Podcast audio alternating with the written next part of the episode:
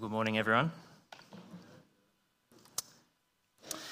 My name's Dave. I'm one of the pastors here.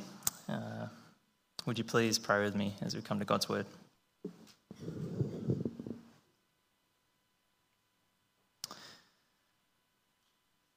Our Father in heaven, uh, we are scared of coming too close to you um, because we know that uh, the light of your truth uh, exposes us.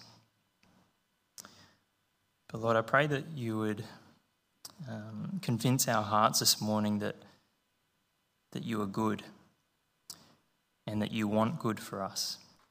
And so your truth is good for us. Uh, so please open our hearts to hear you through your word this morning. In Jesus' name, amen.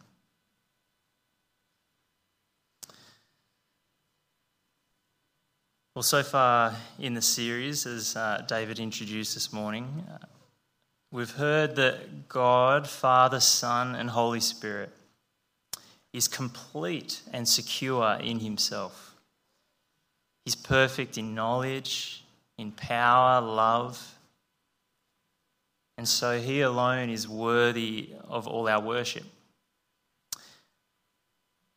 But if we're to know God as He actually is, He needs to reveal Himself to us. And the good news is, He has spoken to us. His words are spoken through people's words recorded in the Bible so that we can understand Him and have life. And we've heard that this one true and living God alone created the universe and rules the world and so our lives belong to Him. He created us unique to know Him personally, to represent Him, to be like Him, to be with Him.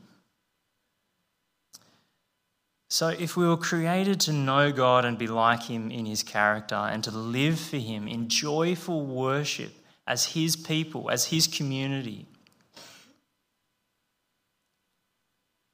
Why is there such a thing called genocide? Why is there such a thing called domestic violence?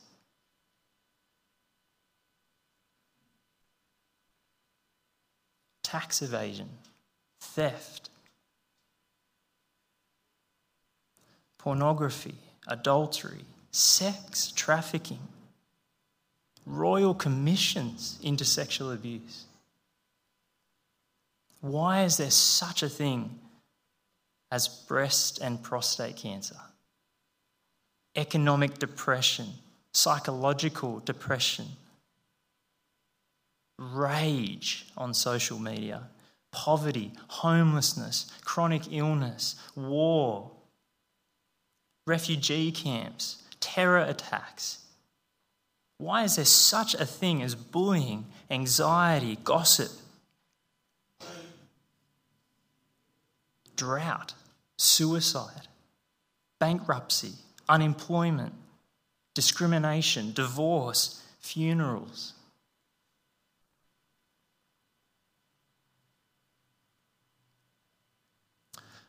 I could go on, but I think we sufficiently get the point and we feel miserable enough. This world has the marks of once being paradise. But the longer we live in it, experience tells us that wherever we look, whatever part we look at, everything screams at us something is wrong. Something is seriously wrong.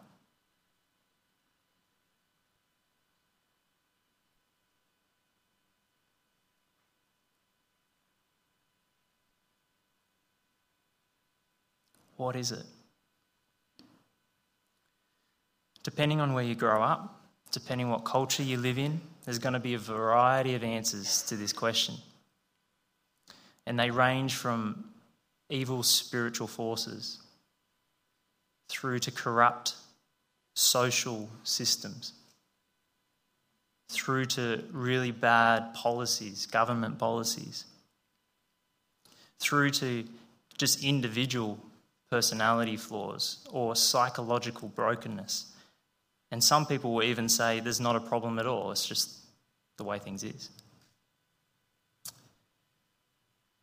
The question is will we listen to the one who made us? Will you listen to what he says the problem is? The whole Bible is God's words and actions to fix this problem. You, you cannot, you cannot understand a single page of the Bible if you don't take this problem seriously.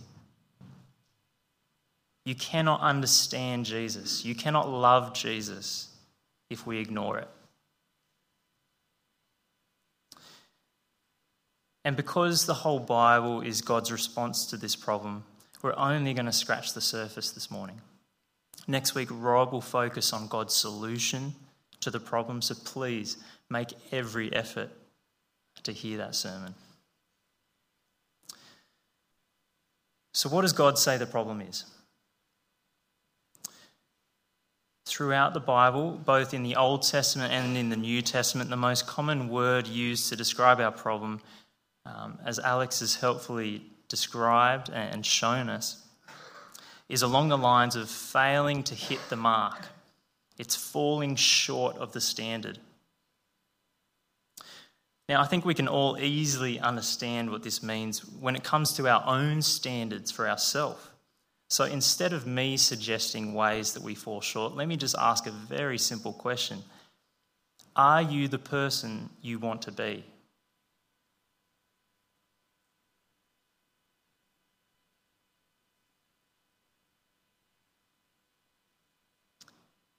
We don't like to dwell on that question too long, do we?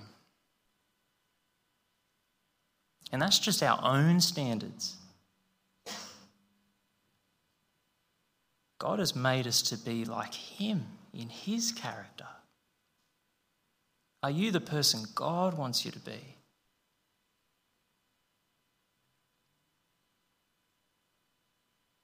None of us are, not even close we have fallen so far short. And we've fallen short because we refuse to let God be God. Uh, have a listen to how James Packer describes what this is in his book, God's Words. I like his description. What is the essence of sin? Playing God.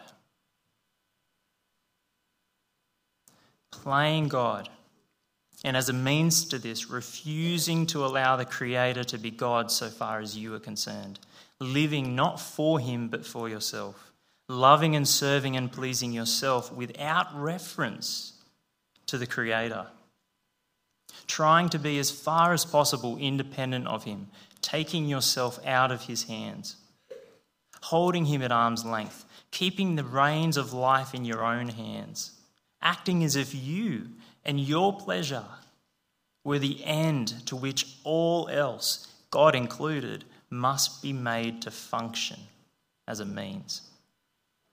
That is the attitude in which sin essentially consists.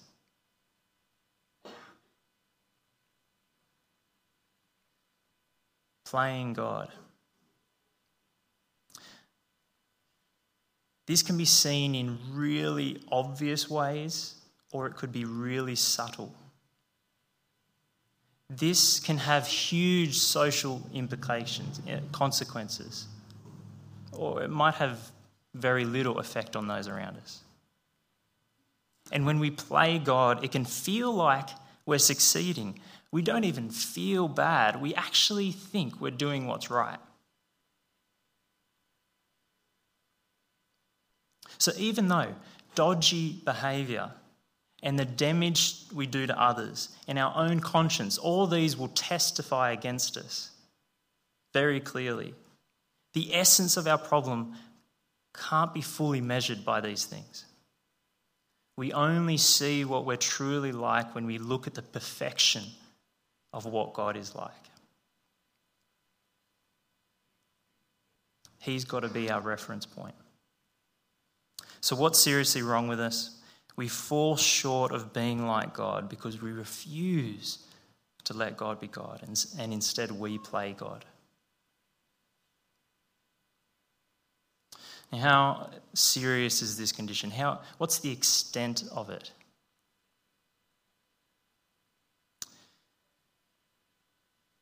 Well, it's epidemic, it's universal.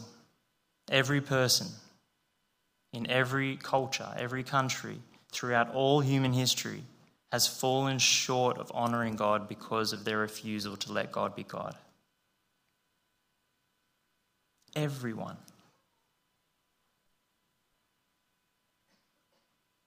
Except one person.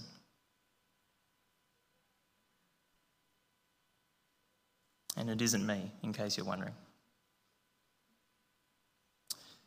When our ancestor Adam, the first man on earth, who walked with God, knowing Him and being like Him, and everything in the world was as it should have been.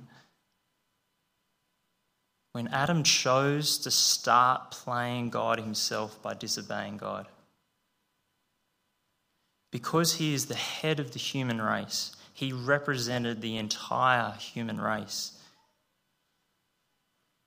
And so we all feel the consequences of his choice. It's in the family. But we also inherit the same attitude from Adam that attitude of refusing to let God be God. And so we too produce the same rotten fruit. The one unifying factor across all people is the world's refusal to let God be God. Our condition is universal, and within each individual, it's total.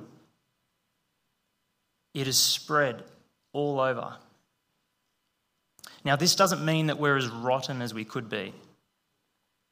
Um, by God's grace, we're not. But it does mean that our refusal to let God be God dominates every aspect, from our choices to our ability to think wisely, and even the desires of our heart. So, if you look at the first verse of Psalm 36,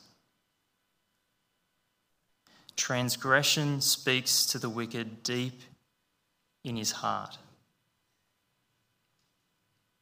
The desire to go against God is constantly speaking, influencing the very core of our being, the center from which the rest of our lives flow. So, if you think of uh, a nature reserve, so Blackbutt Reserve, when I first moved to Newcastle, I was so confused by Blackbutt Reserve. One second I'm driving at night and there's civilization all around me. I take a turn and suddenly I'm surrounded by bushland. It's untouched by civilization. It's a beautiful spot. Go for a walk there sometime. But within the makeup of the human person, there is no nature reserve. There's no part of us that hasn't been infiltrated by sin. Our thinking, verse 4, he plots trouble while on his bed. Our choices, he sets himself in a way that is not good. Our words and behavior, verse 3 the words of his mouth are trouble and lies, deceit. He has ceased to act wisely and do good. Transgression speaks to the wicked deep in his or her heart. There is no nature reserve. And therefore, we are unable to change ourselves. We are unable to respond to God as we should. We are unable to do good. We can do good in terms of being better than others when we compare ourselves to others, But in the sight of God, we can't do good. Sin is affecting everything.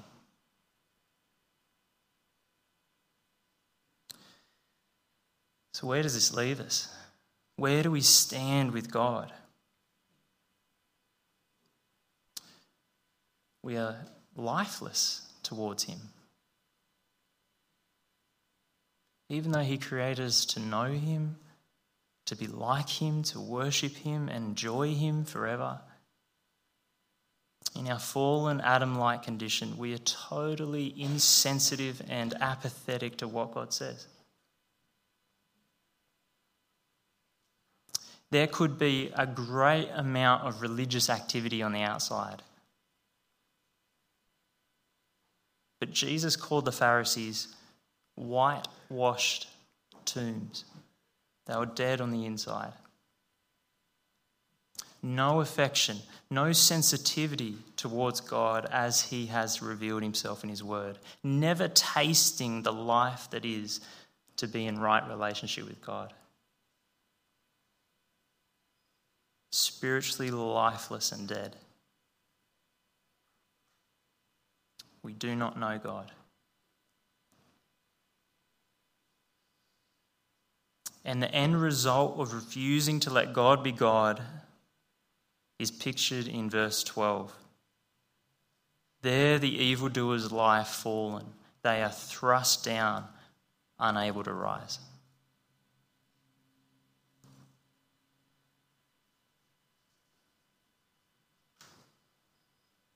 Falling short of honouring God as God will result in God causing that person to lie fallen forever.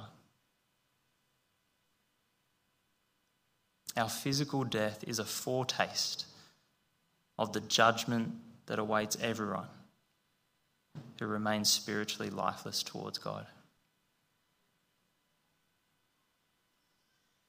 And yet, despite this, there is no fear of God before their eyes.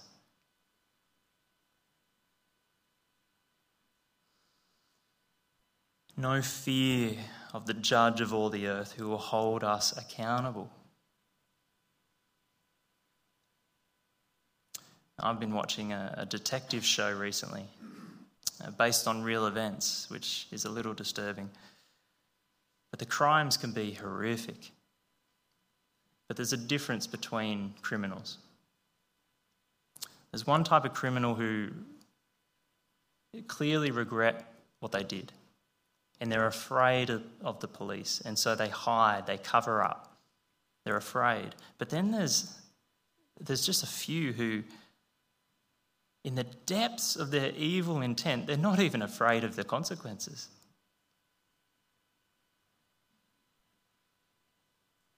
Verse 1 There is no fear of God before his eyes.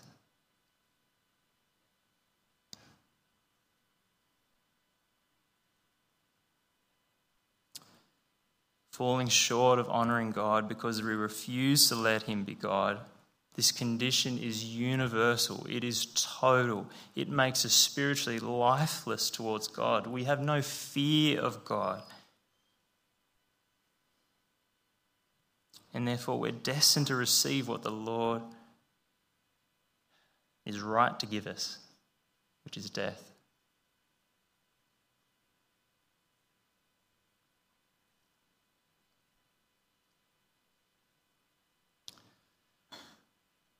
It's heavy, isn't it?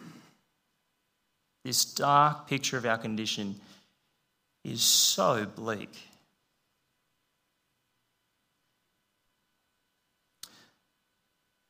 Think it raises the question if it's really this bad, why doesn't it always feel this serious? I think verse 2 gives us the reason. For he flatters himself in his own eyes that his iniquity cannot be found out and hated. We flatter ourselves. I think we can flatter ourselves in two different ways, and I'm sure there's more. First, we flatter ourselves by living up to the standards of our society, our world. which just lowers the bar, changes the bar however they see fit. So, a very small example of this is there's a trend at the moment where it's socially good to be conscious about buying things that are ethically produced. Now, that's excellent. That's a good trend, isn't it? It's brilliant. But it still falls short. Jesus says life does not consist in the abundance of your possessions. So our society tries to be ethical, all the while remaining thoroughly committed to materialism. So long as we measure ourselves by society's standards, we can flatter ourselves that we are by and large doing what is right. I'm a good person. But we need to remember that the world is against God. We need to take seriously the warning in James 4 4, which says, Whoever wishes to be a friend of the world makes himself an enemy of God.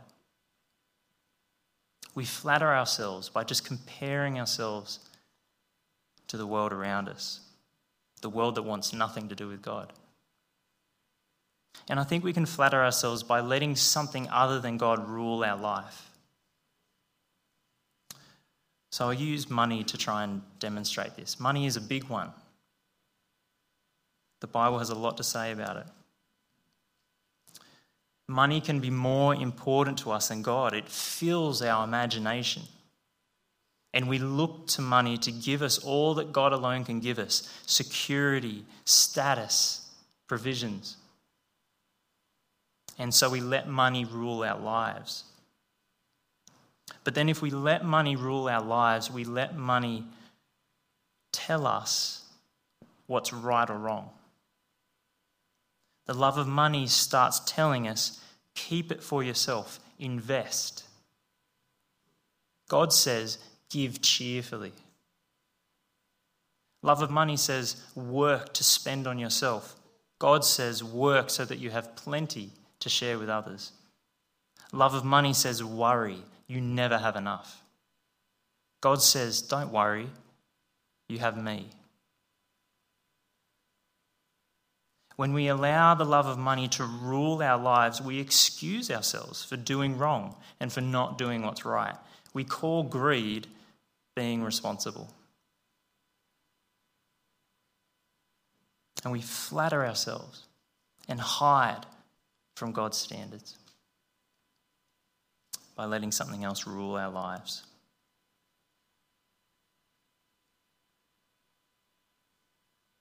So, if our condition is as serious as God says it is, how can we treat it seriously?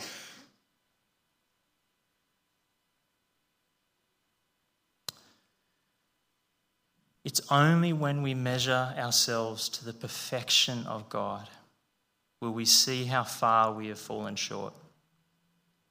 It is only then that we can begin to hate our condition.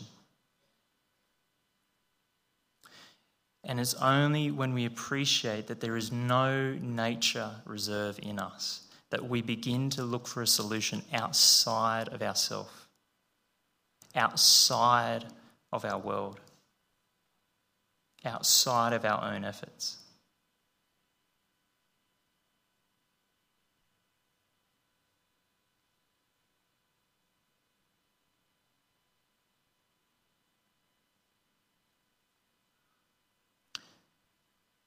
This is exactly why the psalm changes tone so drastically from verse 5 onwards. Read or listen, I don't mind.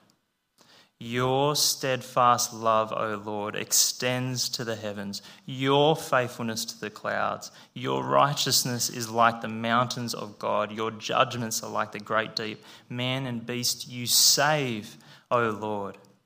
And listen to what God wants to give us instead of what we deserve. How precious is your steadfast love, O God. The children of mankind take refuge in the shadow of your wings. They feast on the abundance of your house, and you give them drink from the river of your delights. With you is the fountain of life. In your light do we see light. There is only one person who has ever walked this earth who is free of this condition, who is free and able to save us. His name is Jesus. We'll hear more about him next week. Please make sure you hear it.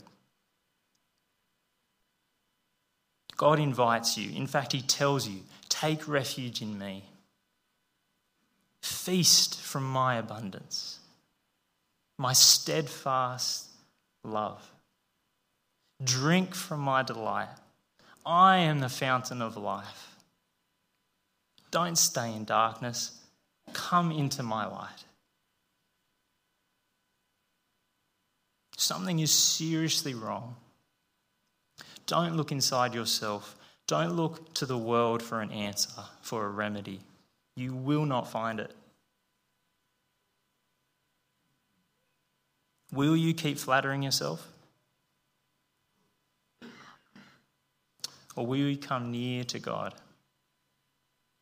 as He has revealed Himself in His Word? Even though His light will increasingly expose how far you have fallen short, will you come to Him who is the fountain of life and make this psalm your words? How precious is your steadfast love, O God? Will you pray with me? Let's pray.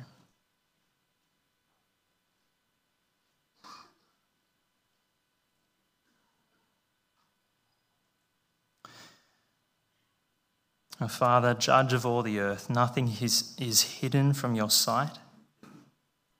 We can fool ourselves, we can fool those around us, but you search our hearts. Why you would invite us to come to you for safety and life. Instead of making us life fallen, we can't fully say. All we can say is how precious is your steadfast love, O God. Continue your steadfast love to us, your people, who have taken refuge in our Lord Jesus Christ. Keep drawing us individually and as a church into your light not afraid to let our sin be exposed because you are the fountain of life. And by your light we see light. In Jesus' name, amen.